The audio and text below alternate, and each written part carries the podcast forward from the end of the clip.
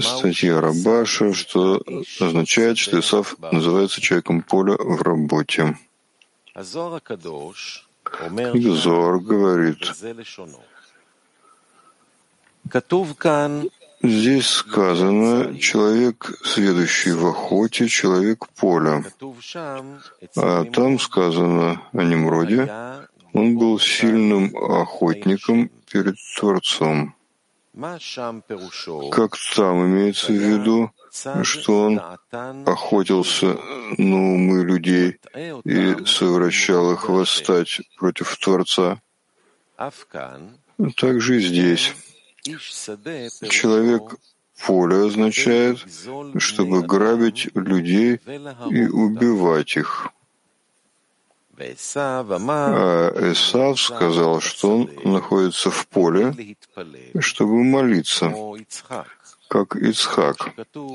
Как сказано, вышел Ицхак молиться в поле. Однако он, то есть Исав, охотился и обманывал Ицхака.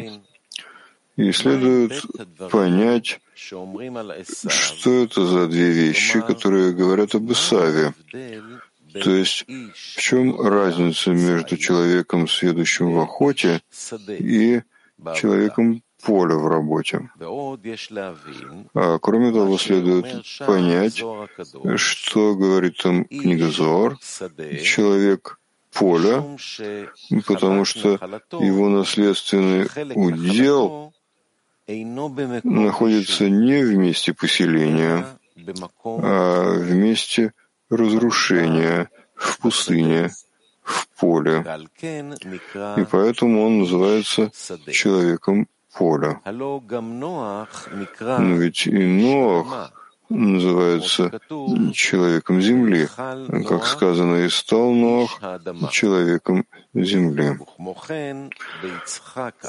И также о самом Ицхаке сказано, и вышел Ицхак молиться в поле.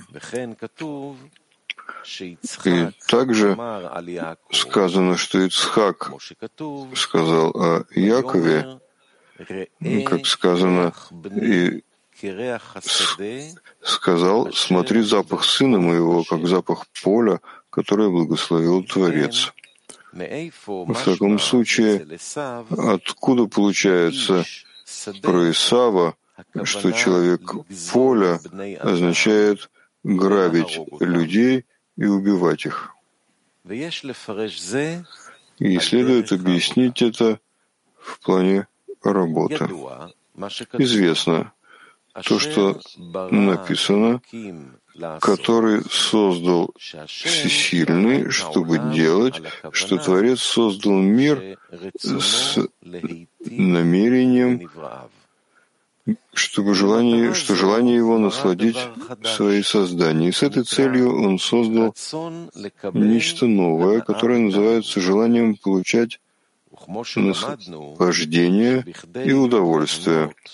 И как мы учили, что для того, чтобы насладиться благом и наслаждением, которое он хочет дать, наслаждение соответствует мере хисарона и стремления к этому, потому что стремление определяет меру величины удовольствия, с которым можно наслаждаться от этого объекта. В таком случае, в начале вышло в виде сущего из ничего это желание получать. И это называется «который создал всесильный». Чтобы делать, это свойство исправления творения, поскольку благодаря тому, что есть разница между дающим и получающим. В таком случае тут существует понятие хлеба стыда, то есть свойство стыда. Поэтому можно строить намерение ради отдачи, то есть чтобы не получать, несмотря на то, что есть большое стремление получать благо и наслаждение, тем не менее, чтобы не было свойства стыда, творением дана работа. И работа эта называется словом «работа», потому что она противоречит природе, с которой Творец создал творение. Ведь цель творения состоит в том, чтобы насладить свои создания, что означает, что все, о чем можно сказать, что человек получает, то есть у него есть желание получать, исходит от Творца, который создал эту природу. Тогда как не получать то, что Творец хочет дать благое наслаждение, это мы относим к творениям. Поэтому это исправление не получать благое наслаждение, а получать только при условии, что у нас будет намерение ради отдачи, это называется делать. То есть творения должны делать это, хотя оно и противоречит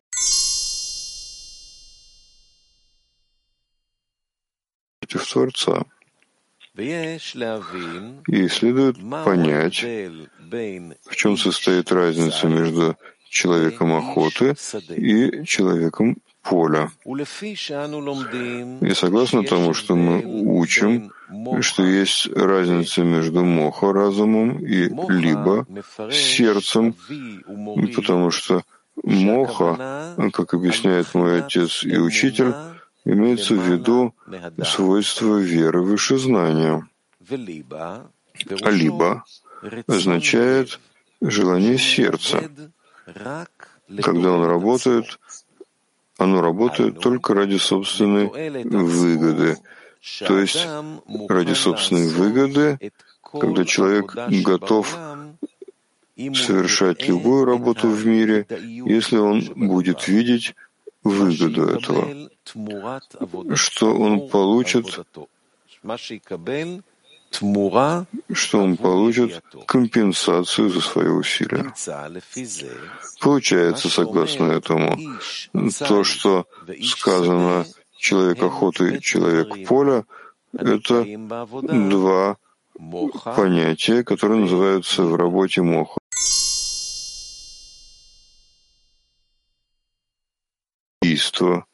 на это поле.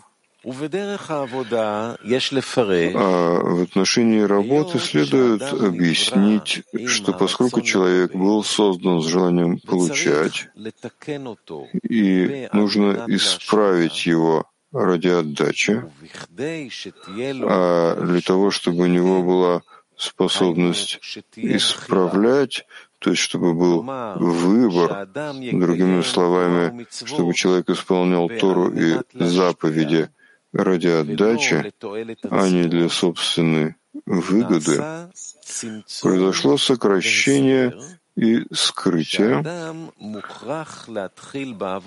когда человек должен начинать работу в свойстве веры выше знания, потому что внутри здания Внутри знания произошло скрытие по вышеуказанной причине.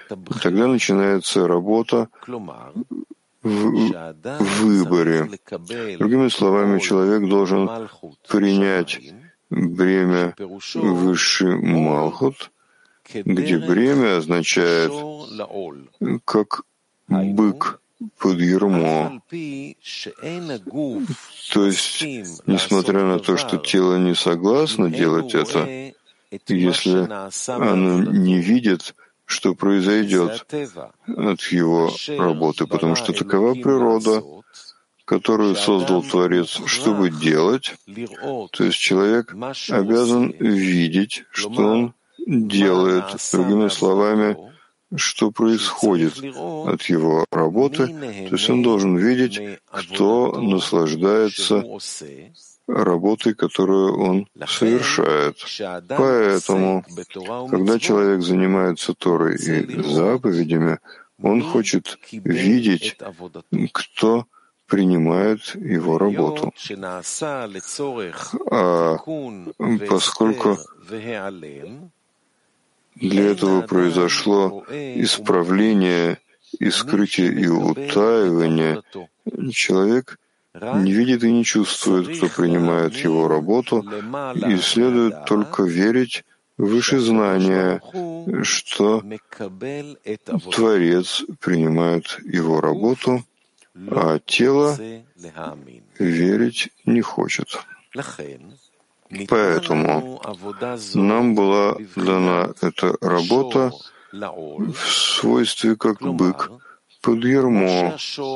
Другими словами, как бык работает по принуждению и обязан исполнять то, чего желает хозяин, также и человек не должен спрашивать тело, желает ли оно принимать на себя бремя Торы и заповедей, а он должен идти с ним в принуждении и верить верой мудрецов, что таков путь истины.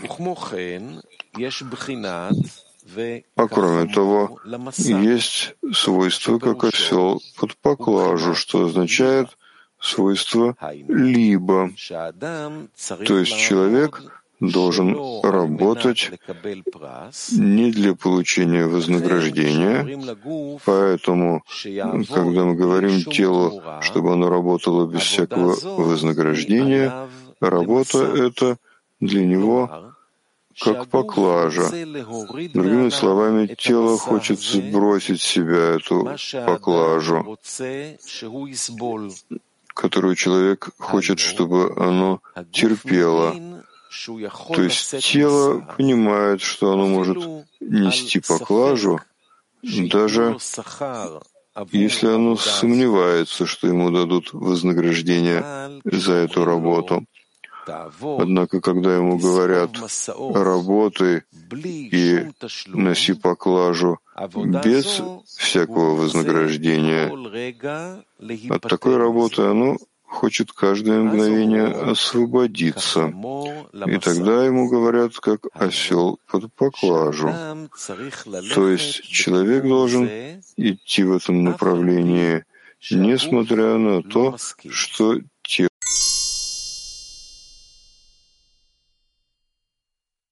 сказали наши мудрецы. А главной основой является вера в мудрецов. Как сказано, история об одном чужеземце, который пришел к Шамаю. Сказал он ему, сколько Тор есть у вас? Ответил тот, две, письменная Тора и устная Тора. Сказал он ему, по поводу письменной Торы я верю тебе, а по поводу устной не верю. Обрати меня в иудейство, чтобы обучить меня письменной Торе. Накричал на него Шамай и гневно выгнал его. Пошел он к Илелю, тот обратил его. На следующий день он показал ему алфавит и сказал ему Алеф, Бет, Гимел, Далит. На завтра он перевернул его, то есть Тавшин Рейшкуф. Сказал тот ему, но вчера ты мне не говорил этого. Сказал ему Илель, разве ты не полагался на меня? Тогда положись на меня и в устной Торе. И Раши объясняет, разве ты не полагался на меня? Откуда ты знаешь, что это Алев, а это Бет? Это потому, что я научил тебя, и ты положился на меня. Тогда и в устной Торе положись на мои слова. Отсюда следует, что Илель сказал ему, что без веры в мудрецов нет ничего. Однако свойство веры — это требование разума. То есть человек говорит, что если бы он не должен был верить в высшее знание, а все было бы внутри знания, он продвигался бы без всяких преград. Однако Барасулам сказал, что на самом деле желание получать, когда человек хочет работать только ради собственной выгоды, как животное, является причиной того, что он не может верить. Другими словами, то, что человек утверждает, что ему тяжело идти выше знания, исходит из эгоистической любви, которая является свойством животного в человеке. И это все, что мешает ему. Поэтому нужно две силы — свойство разума моха и свойство сердца либо. И потому сказано, как вол, как бык под ермо, и как осел под поклажу. Поэтому, если мы исправляем поле, то есть Малхут, которое называется желанием получать для себя, как в свойстве моха, так в свойстве либо, это называется поле, которое благословил Творец. Как сказано э, Якове. А также об Ицхаке сказано, вышел Ицхак молиться в поле. И это исправление Малхут, как сказано выше. И иначе происходит с Исавом, который называется человеком поля. И в действии кажется, что он собирается исправлять поле. Однако в отношении намерения, которое называется ради отдачи, и в этом состоится исправление Малхут, есть место, когда человек может обмануть себя. Ведь это то, что находится в ведении сердца, и не видно снаружи, чтобы была возможность проконтролировать это. Тогда как то, что в действии и раскрыто снаружи, тут человек может проверить себя, обманывает ли он себя или нет. Поэтому книга Зор объясняет, а Эсав сказал, что он находится в поле, чтобы молиться, как Ицхак. Как сказано, вышел Ицхак молиться в поле. Однако он, то есть Исав, охотился и обманывал Ицхака, что означает, как сказано выше, что он вышел в поле, чтобы молиться, то есть вышел в поле, чтобы исправить его, подобно Ицхаку. Но он охотился, что означает? охотился как Nimrod, который совращал умы людей, чтобы они восставали против Творца.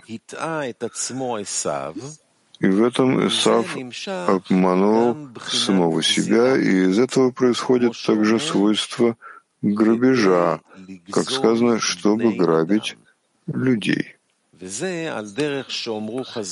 это, как сказали наши мудрецы об Адаме Решоне, и они сказали, что он был вором, поскольку он вкусил от древа познания, что означает, что он вывел из-под власти единого, то есть из-под власти Творца, другими словами, все, должно быть ради Творца, а из-за того, что он вкусил от древа познания, он упал в собственную власть.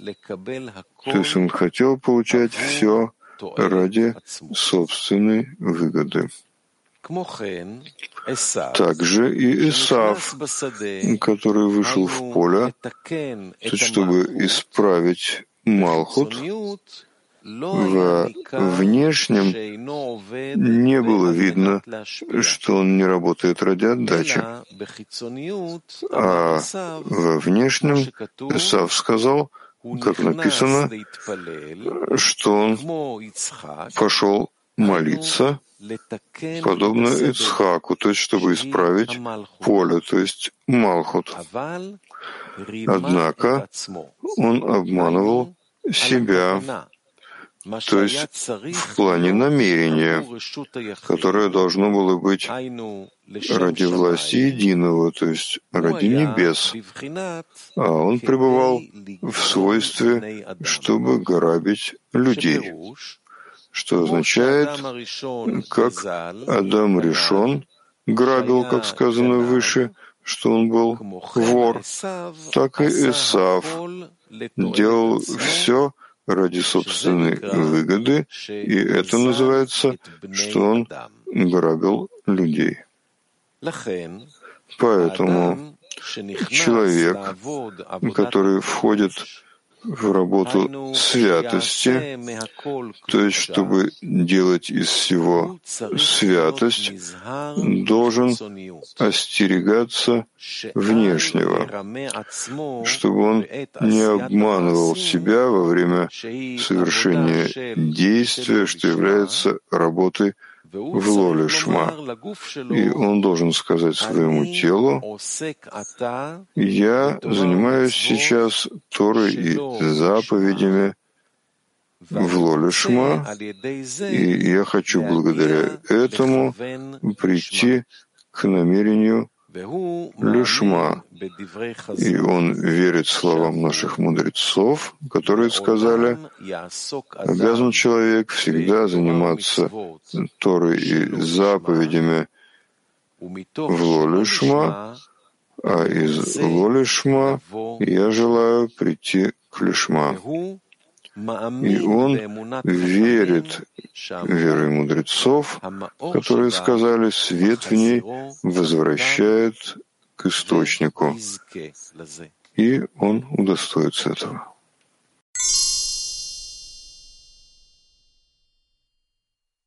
Один есть, Киев один. Да, дорогой Рафа, что такое вот быть охотником в поле, в чем разница, и молиться в поле?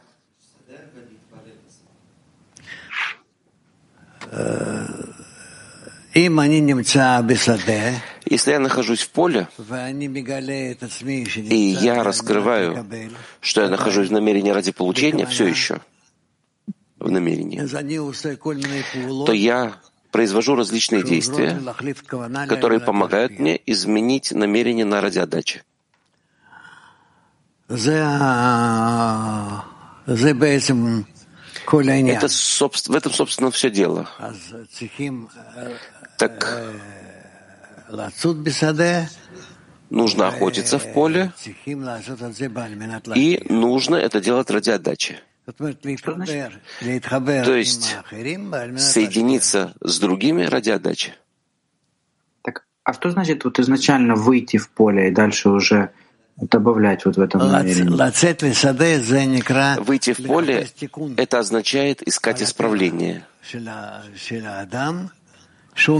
на природу человека, который ищет исправление, как ему быть подобным Творцу, близким к Творцу.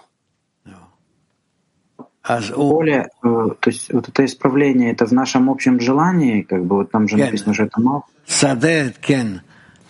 Поле, да. Поле — это малхут, с которой человек связывается ради отдачи, получает оттуда силы и исправляет себя ради отдачи. Ну вот я соединяюсь с товарищами в десятке. А что значит, что я дальше вот к этому чувству связи добавляю исправление?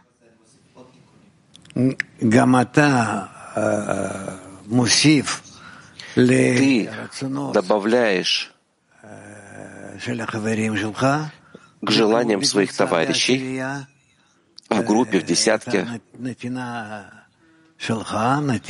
свою, свое устремление быть отдающим другим. И так вы соединяете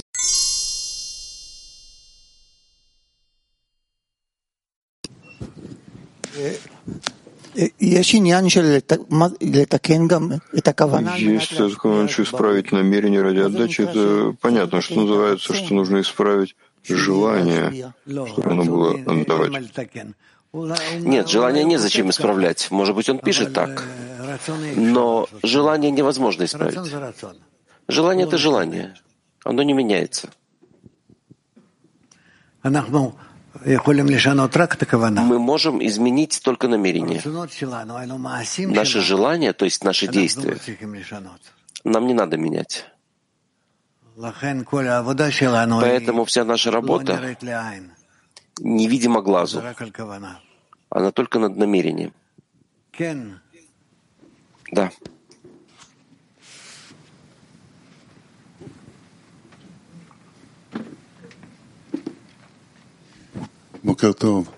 Доброе утро. Занимается стыдом, что человек приходит в состояние стыда, желание получать, и тогда он дает ему работу, чтобы он преодолел стыд. Вы можете объяснить это глубже, какой-то процесс, потому что желание получать естественно. Это то, человек стыдится получать, если это естественно. Желание получать естественно на ступенях неживой, растительной и животной, а на человеческой ступени, говорящей, желание получения сопровождается ощущением «я» больше остальных. Отличаюсь от товарищей от других. И здесь ощущение стыда помогает человеку, что ему нужно работать над своим эго, над желанием получения, чтобы не стыдиться никакого стремления и никакого, никаких проявлений, которые он проходит. Должен желание получать это, сосредоточать желание получать? Да, стыд, разумеется, находится внутри желания получения. Стыд пробуждается естественным образом тоже. Как я хочу наслаждаться, после этого пробуждается стыд. После... Да. И тогда производится усилие. То есть как это приводит к усилию? Она обязывает тебя к усилию. Стыд. Да, преодолеть этот стыд. Да, очень много людей занимаются тем, чем они занимаются, поскольку стыд обязывает их. То есть вся мудрость тут не стыдиться, а просто идти целиком внутри этого, да.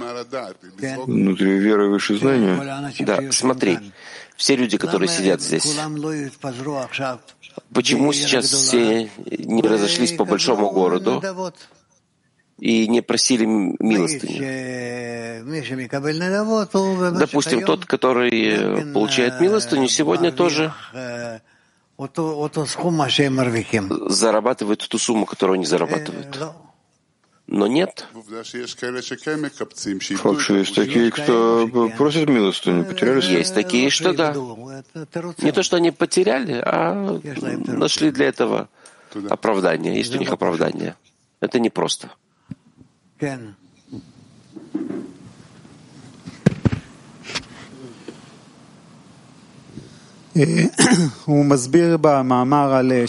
Он объясняет в статье двух состояниях усилий, как бык под ермом и осел под поклажей. В чем разница между ними, не очень понятно, потому что он говорит, что бык под ермом — это моха, а осел под поклажей — это либо. В чем разница между ними?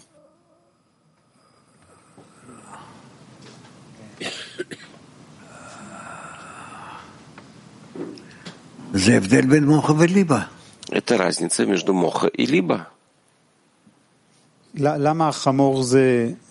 Почему осел — это либо, бык — это моха? Бык ближе к хозяину.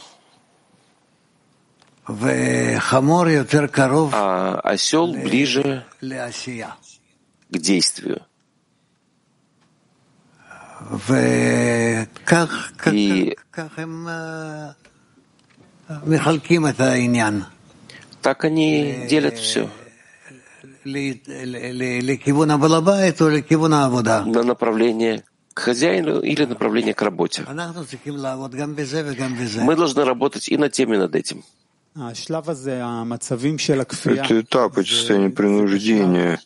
Это на нынешнем этапе мы всегда пользуемся принуждением, это, или это только на первых этапах пути? До конца пути. До конца пути нужно работать в принуждении. Есть состояние, когда Творец раскрывается, и тогда не нужно принуждение. Разумеется, да, но все-таки остается до конца пути. Только в конце пути ты это завершаешь. И это на первых этапах, потому что я понимаю, это больше по принуждению. А чем больше продвигаемся, это немножко опускается. С одной стороны, это опускается, с другой стороны раскрывается. Откуда на этих наших нынешних этапах мы получаем силу, чтобы идти в принуждение против желания получать? Насколько мы говорим об этом и насколько мы желаем этого постичь, и стыда по отношению к товарищам, по отношению к самим себе, когда я не могу позволить себе снова и снова возвращаться к тому действию, как раньше. Как относиться к ощущению? Потому что в этом принуждении против желания получать, когда мы принуждаем, есть ощущение слабости. Мы слабы, чувствуешь себя слабым. У тебя нет много сил преодоления, или ты преодолеваешь наполовину. Представь себе ненавистника, и так преодолеешь. Это только с помощью группы. Один человек не может представлять все такие вещи. Ну, хорошо, они пишут об этом. Как раз об этом много написано.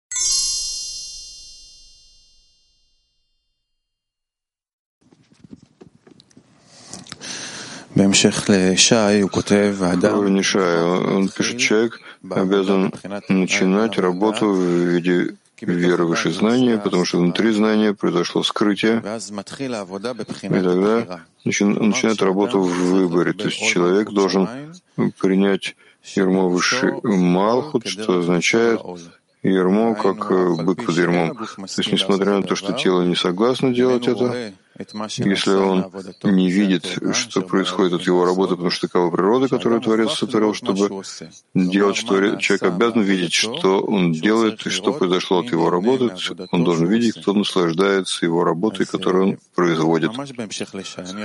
Именно в продолжении Шая. Я могу понять, заставить тело делать. Заставить желание есть группа, я хочу быть уважаемым в группе, не хочу стыдиться, поэтому я могу делать разные вещи, которые группа решает, что надо делать, даже если это давать другим, чего я не хочу. Но как я могу заставить намерение, как можно заставить сердце? Тот же самый расчет, с помощью того же расчета. Ты сейчас только, ты только сейчас рассказал нам, что ты можешь одолеть свое желание и исполнить желание другого человека. Да. Для чего? Чтобы быть важным в глазах группы, уважаемым. Чтобы что-то получить. Да. Да. Так что дальше? Как ты можешь это перевести на ступень, чтобы твое отношение, э, чтобы там было твое отношение к Творцу? Это вопрос. Творец очень хочет, чтобы ты начал относиться к товарищам с любовью. Для него это будет самый большой подарок.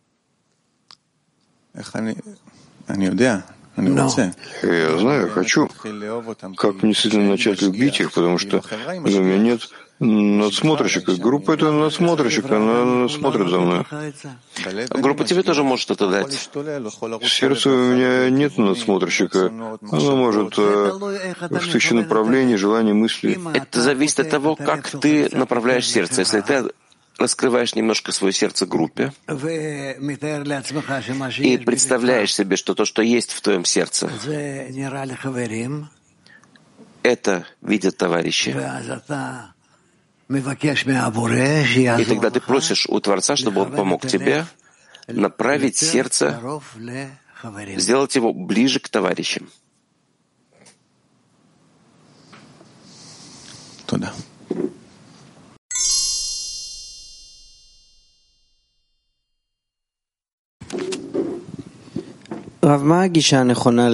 Рав, какой правильный подход к вере в мудрецов?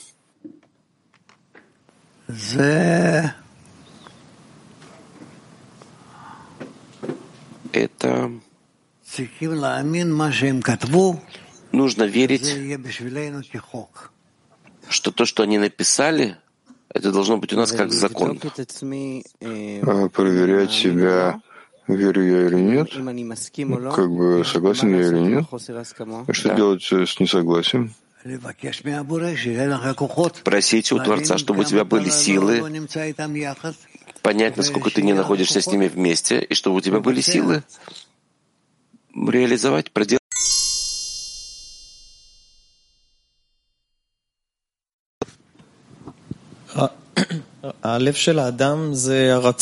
Сердце человека — это желание, верно? Да. А намерение — это тоже сердце человека? Да. Какова роль разума? В моха и либович.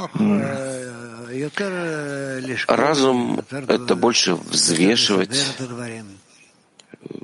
устанавливать, упорядочивать вещи.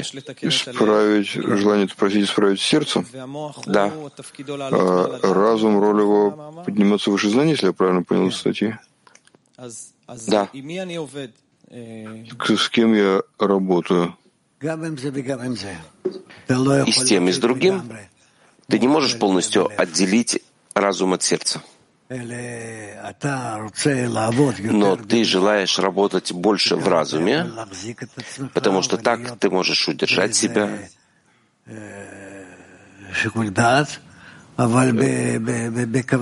делать какой-то расчет, а в намерении это проблема. В намерении ты очень быстро можешь убежать и не удерживаться сильно за намерение. А между тем и другим, кто управляет кем? Или это не работает так вообще? Нет. И работают вместе? Одно зависит от другого, но не обязательно. Мы постепенно приблизимся к этому, Дать ответ, который человек не может использовать, это нехорошо. Это так он только еще больше запутается. Понятно?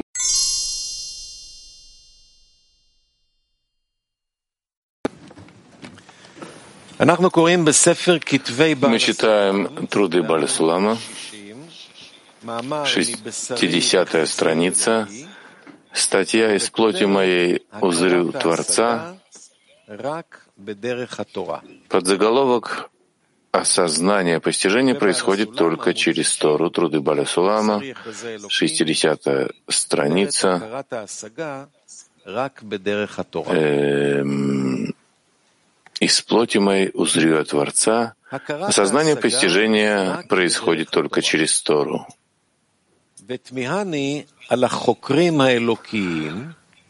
И удивляюсь я ученым, изучающим божественное, ведь все исследования их — один позор на наши головы, ибо они тщатся привести доказательства известному факту в доказательстве не нуждающемуся, а скрытое — из-за того, что оно отрицается материальными ограничениями, они отвергают с порога. Но правда состоит в том, что единственно существующий, единственно сущий и абсолютно не нуждающийся в чудесах философии Ведь это то, что постигается первым, куда бы мы ни обратились. Это так же, как у одного человека спросили, кто написал такую мудрую книгу, чудесную и удивительную для всякого взора. А он ответил, что на самом деле в мире нет такого мудреца.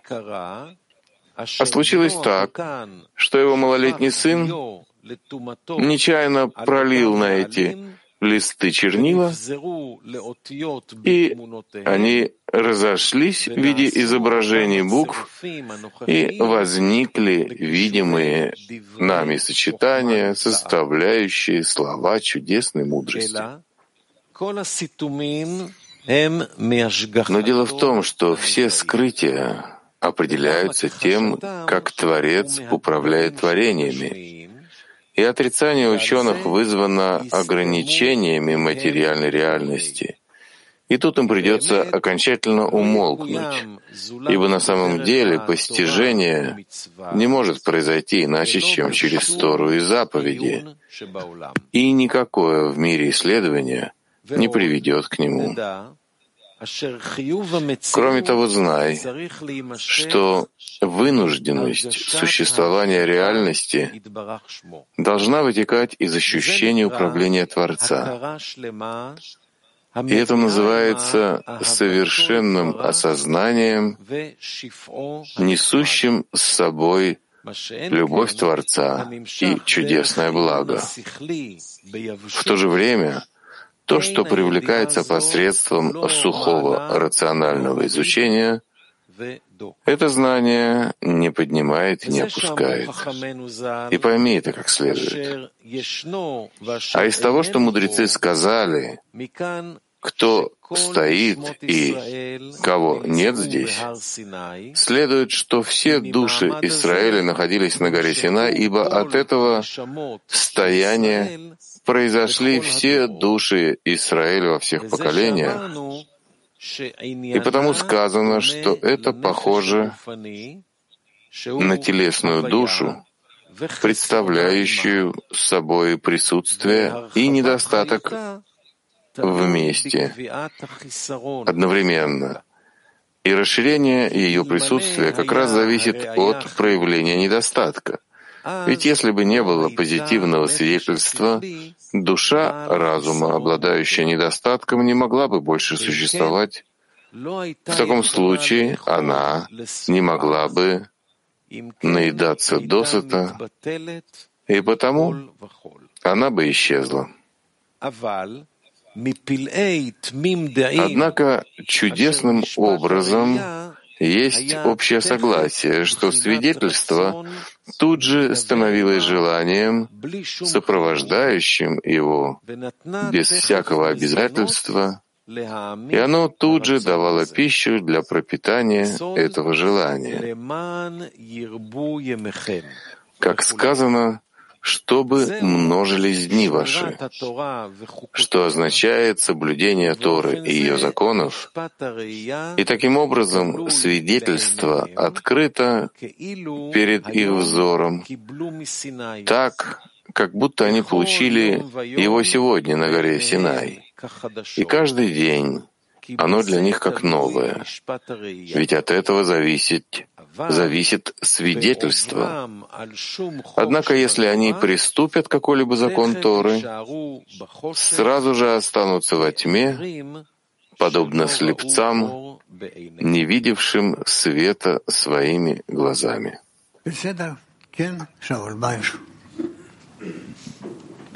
Хорошо, нормально все. Шауль, что ты хочешь?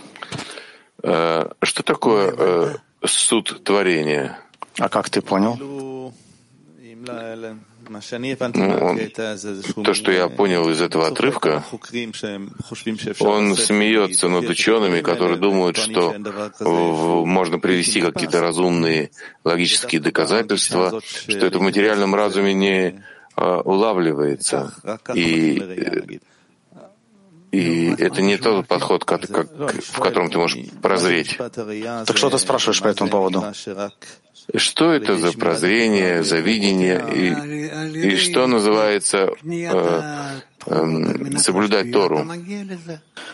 Через приобретение свойств ради отдачи ты этого достигаешь? Это называется соблюдение Торы и заповедь? Да. А что значит обновление новыми э, в их глазах каждый день? Ну да, конечно, происходит обновление. Если человек находится в ради отдачи, то его Тора, она обновляется.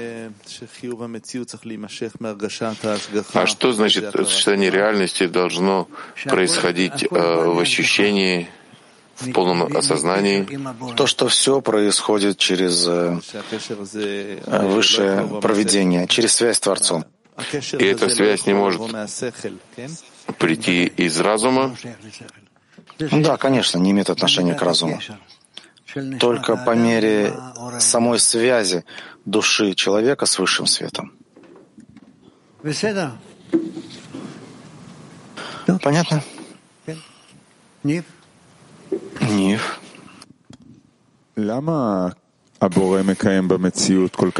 Почему Творец э, э, проложил так много дорог в реальности, которые ведут к Нему?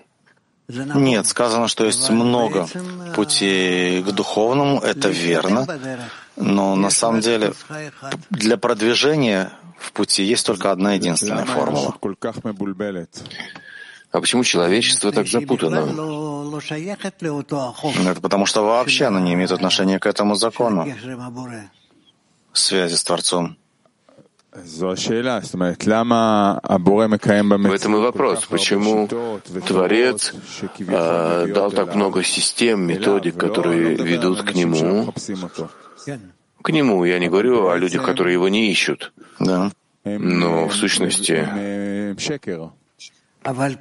а, они находятся э, в обмане. Даже методики самые далекие от истины. И религии, ну, допустим, самые противоположные истины, тем не менее должны существовать для того, чтобы прояснить истину. И что это дает? Это дает то, что с их помощью можно увидеть ошибки,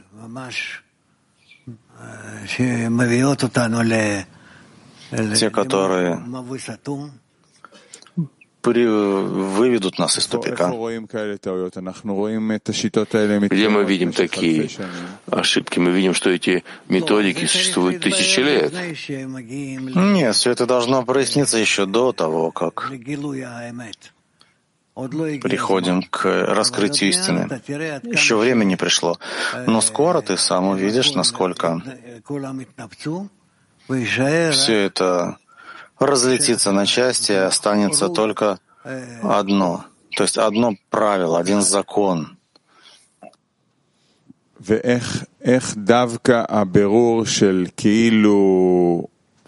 Как выяснение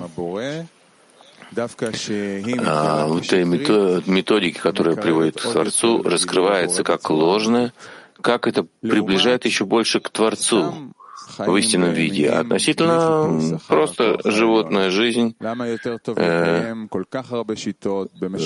почему так хорошо поддерживать, почему нужно поддерживать столько методик, э, чтобы обнаружить э, их э, э, фальшивость, ложь в них.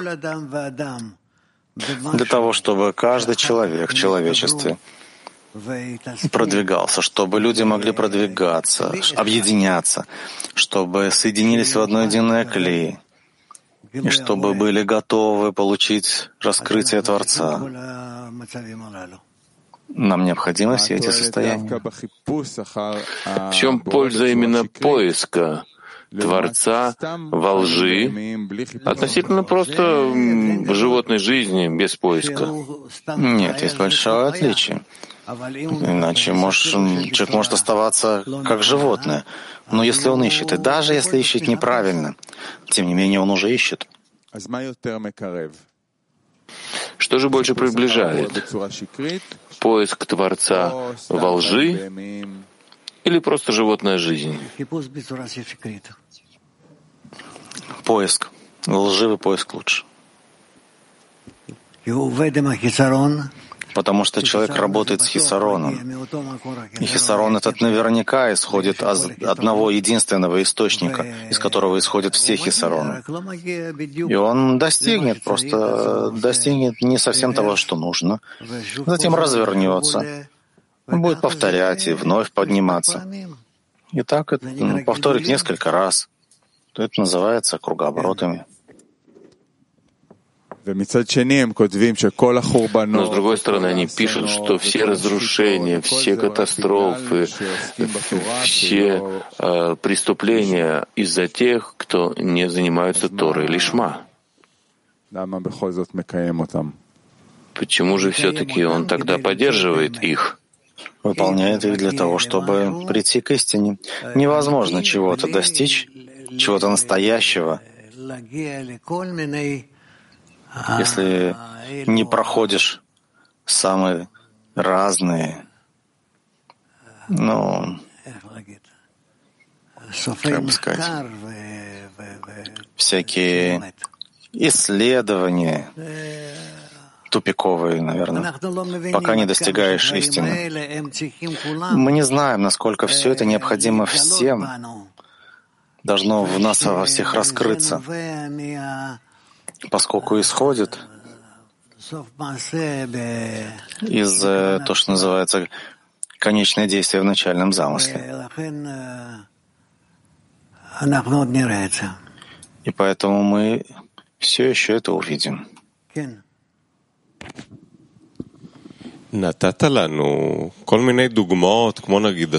Вы давали нам разные примеры. Суфи, которого вы посещали, у них был какой-то контакт.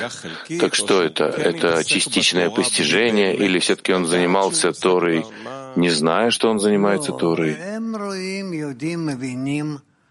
Нет, они видят, они наблюдают, затем, как устроен мир. Нет у них большего желания к духовному, допустим, как у нас. Но они выполняют свою мудрость, свою Тору. То есть Творец э, в чем-то дает им какое-то малое свечение, что он должен там быть, но тут нет свободы выбора.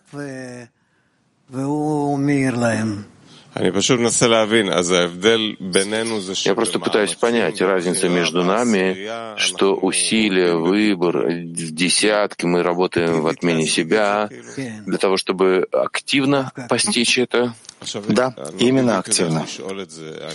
Я не совсем могу сформировать вопрос, то есть я знаю по себе, по своим товарищам. Мы искали, искали, искали в жизни. Ну, в один день Творец сделал чик, клик такой, и Баля Сулам вдруг появился, э, упал на тебя.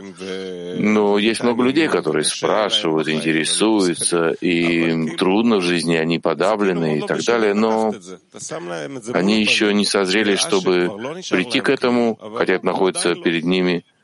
Э, тебе кажется, что ведь э, они уже на пороге, но все еще нет. Да, все еще нет хисарона, нет потребности. Может быть, полный, цельного, нет потребности. Это как отчаяние в распространении. Сколько бы ты ни уточнял, сколько бы ты ни искал, все еще нету этого. Да, верно. Мы много часов с Рабашем говорили на эту тему. Он говорит, ничего не поделаешь. Все приходит в свое время. Я сказал, что мне было 30 лет, когда я к, нему, к вам пришел. Говорю ему, сейчас мне 40, 50, 60, будет 70 лет. Скоро будет мне уже 80. Что же будет? Он говорит, продолжаем.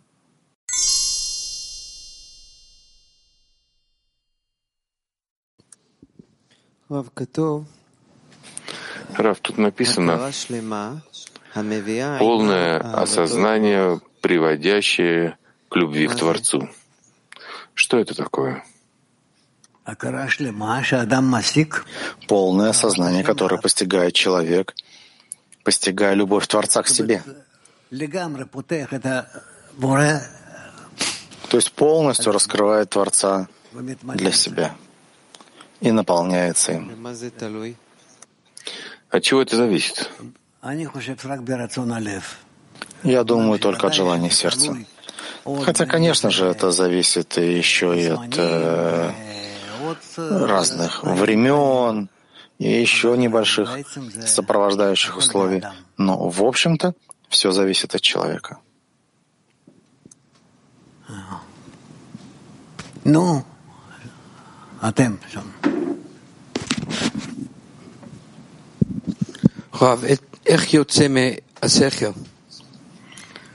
Рав, как выйти из разума?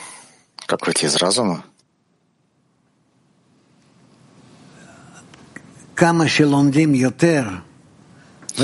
Чем больше мы учимся, стараясь э, принимать мысли, перенимать мысли Баля Суламу и Рабаша, так этим мы и выходим из своего разума и входим в их разум. Ну, хотя бы даже понемножку. Ты не можешь просто так избавиться от разума. Ты не можешь взять, э, подвести себе какие-то электроды, подсоединить к мозгу, закоротить. Ну и что ты будешь делать? Как ты можешь э, выйти из разума, избавиться от него? Разум — это как каменное сердце? Нет, разум — это разум. Это машина.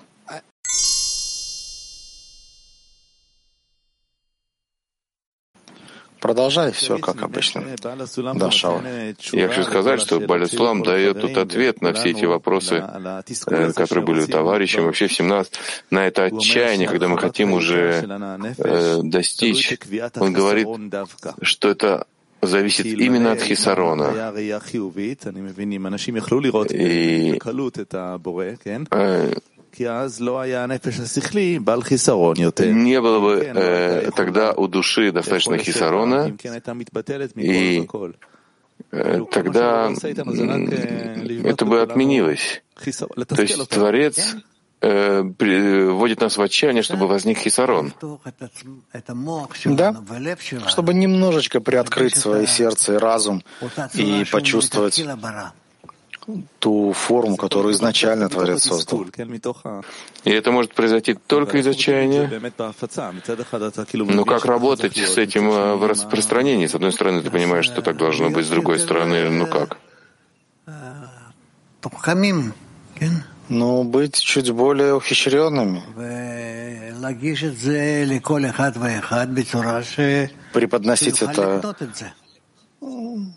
разным людям так, чтобы могли принять это. Но здесь есть принцип, что человек, э, Творец не даст людям наполняться, так я понимаю. Как же все-таки распространять, если ты не можешь дать людям это? Все придет.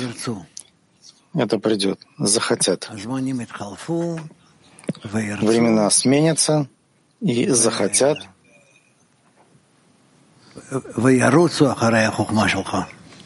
и побегут за твоей мудростью. Ты еще увидишь. А до тех пор, Раф, а до тех пор мы должны подготовиться. Мы должны прийти к отождествлению с Творцом и к тому, чтобы наполниться этой мудростью для того, чтобы предоставить ее остальным.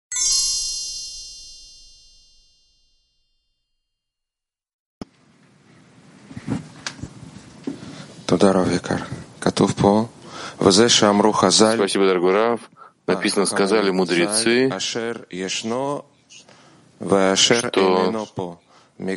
что когда он находится и не находится, потому что все души Израиля э, стояли у горы Синай, как будто бы это продолжается во всех душах Израиля, во всех поколениях. И мы сказали, что это похоже на телесную душу, представляющую собой присутствие и недостаток вместе. Что значит, что все души стояли у горы Синай? Это была душа, которая, Нашама, которая была в состоянии, которое называется гора Синай. Затем поделилась и разделилась на множество частей. Из этих частей все души, которые стремятся к раскрыть Творца.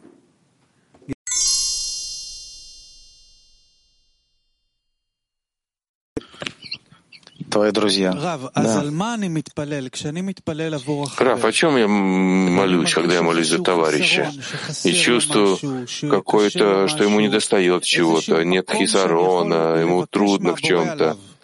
А что я могу попросить у Творца для него? О чем же мне молиться? То, что ты можешь обратиться к Творцу и попросить. И не в соответствии с твоим желанием, а в соответствии с тем, как кажется тебе желание товарища. Но это то, что кажется мне, это и есть внешняя часть товарища. Но иначе у тебя никогда не будет связи. То есть важна внешняя часть товарища, вот это э, нахождение вместе, работа вместе, семинары, чтобы почувствовать хисарон товарища. Да. И что мне делать с этим хисароном? Попросить у Творца.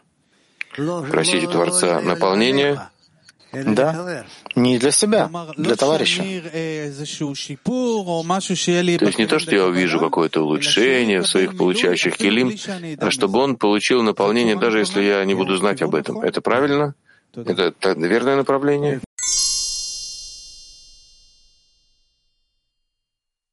Что там был? Да. Написано, что преимущество человека над животным, потому что в строении человека есть такой орган, который готов собирать духовные творения. Что это за орган такой, который есть в человеке, который э, может собирать вот эти духовные творения? Я думаю, что это еще часть желания получать, которая может быть связана со всеми частями творения, неживой, растительной, животной частями всей реальности. Э, это есть уже? Да, есть. Есть. И ничего из того, что не было изначально создано. Э, понятно? Да. Извиняюсь, по-русски. А различие духовного творения, образа поведения заключается в том, что творение ограничены мысленной картиной. Вот что это за мысленная картина, которую невозможно изменить? И почему ее невозможно изменить? Она, она же меняется под влиянием окружающего. Но вот именно это как раз то, что нам нужно. Углубиться в эту внешнюю картину для того, чтобы через нее прийти к более внутренней картине. Да. Там кто-то еще был, пожалуйста.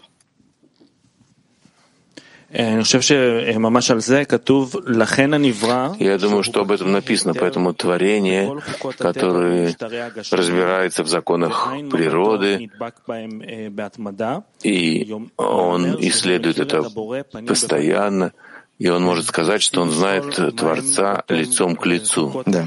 И что это за законы природы, и что это за материальные э, процессы, о которых он может так сказать. На уровнях неживом, растительном и животном действуют законы природы. И мы должны не убегать от них, а как раз наоборот быть связанными с ними в том числе. Я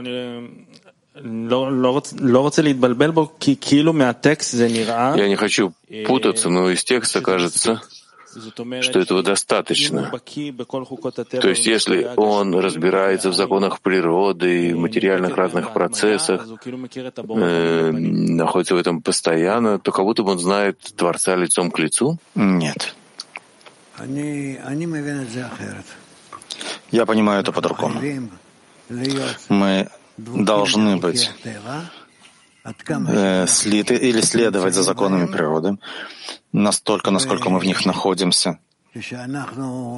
И когда мы имеем в виду связь с Творцом, мы очень надеемся, что в нас раскроются еще законы связи.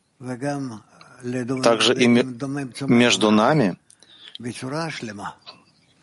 как и в неживом растительном животном, говорящем в полном виде, в полном выражении. Тогда мы все сможем принять через любые виды связи, совершенной связи, и обратиться к Творцу, и предоставить Ему.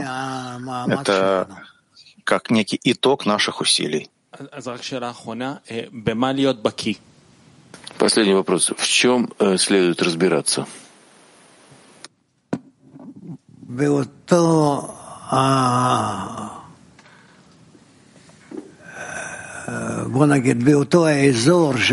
Ну, скажем, в той области, где Творец светит своим творением, для того, чтобы я смог соединиться с его творением и с ним самим, и быть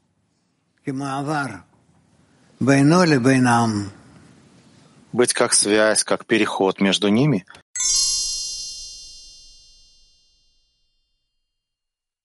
по поводу распространения, о чем Дани говорил, спрашивают, несмотря на страдания внешние, они не хотят обретать мудрость. А что же надо продолжать им писать? Смотри, никто не хочет просто так учиться. Это очень тяжелая работа. Ты это можешь наблюдать э, на всем человечестве. Ни один человек не, не бежит учиться, потому что он любит мудрость. Ну, есть одиночки, но как раз это и наоборот указывает больше, что это исключение из правил. Так нет ничего более сложного, чем задействовать разум. Самая тяжелая работа, э, требующая больше всего энергии, калорий, постоянства, как раз задействовать разум. Поэтому мы делаем это через десятки. Мы это делаем с помощью упражнений, мучимся вместе. Таким образом мы продвигаемся. В одиночку человек э, очень тяжело учиться. Кроме того, что у него не будет возможности делать э, реальных упражнений.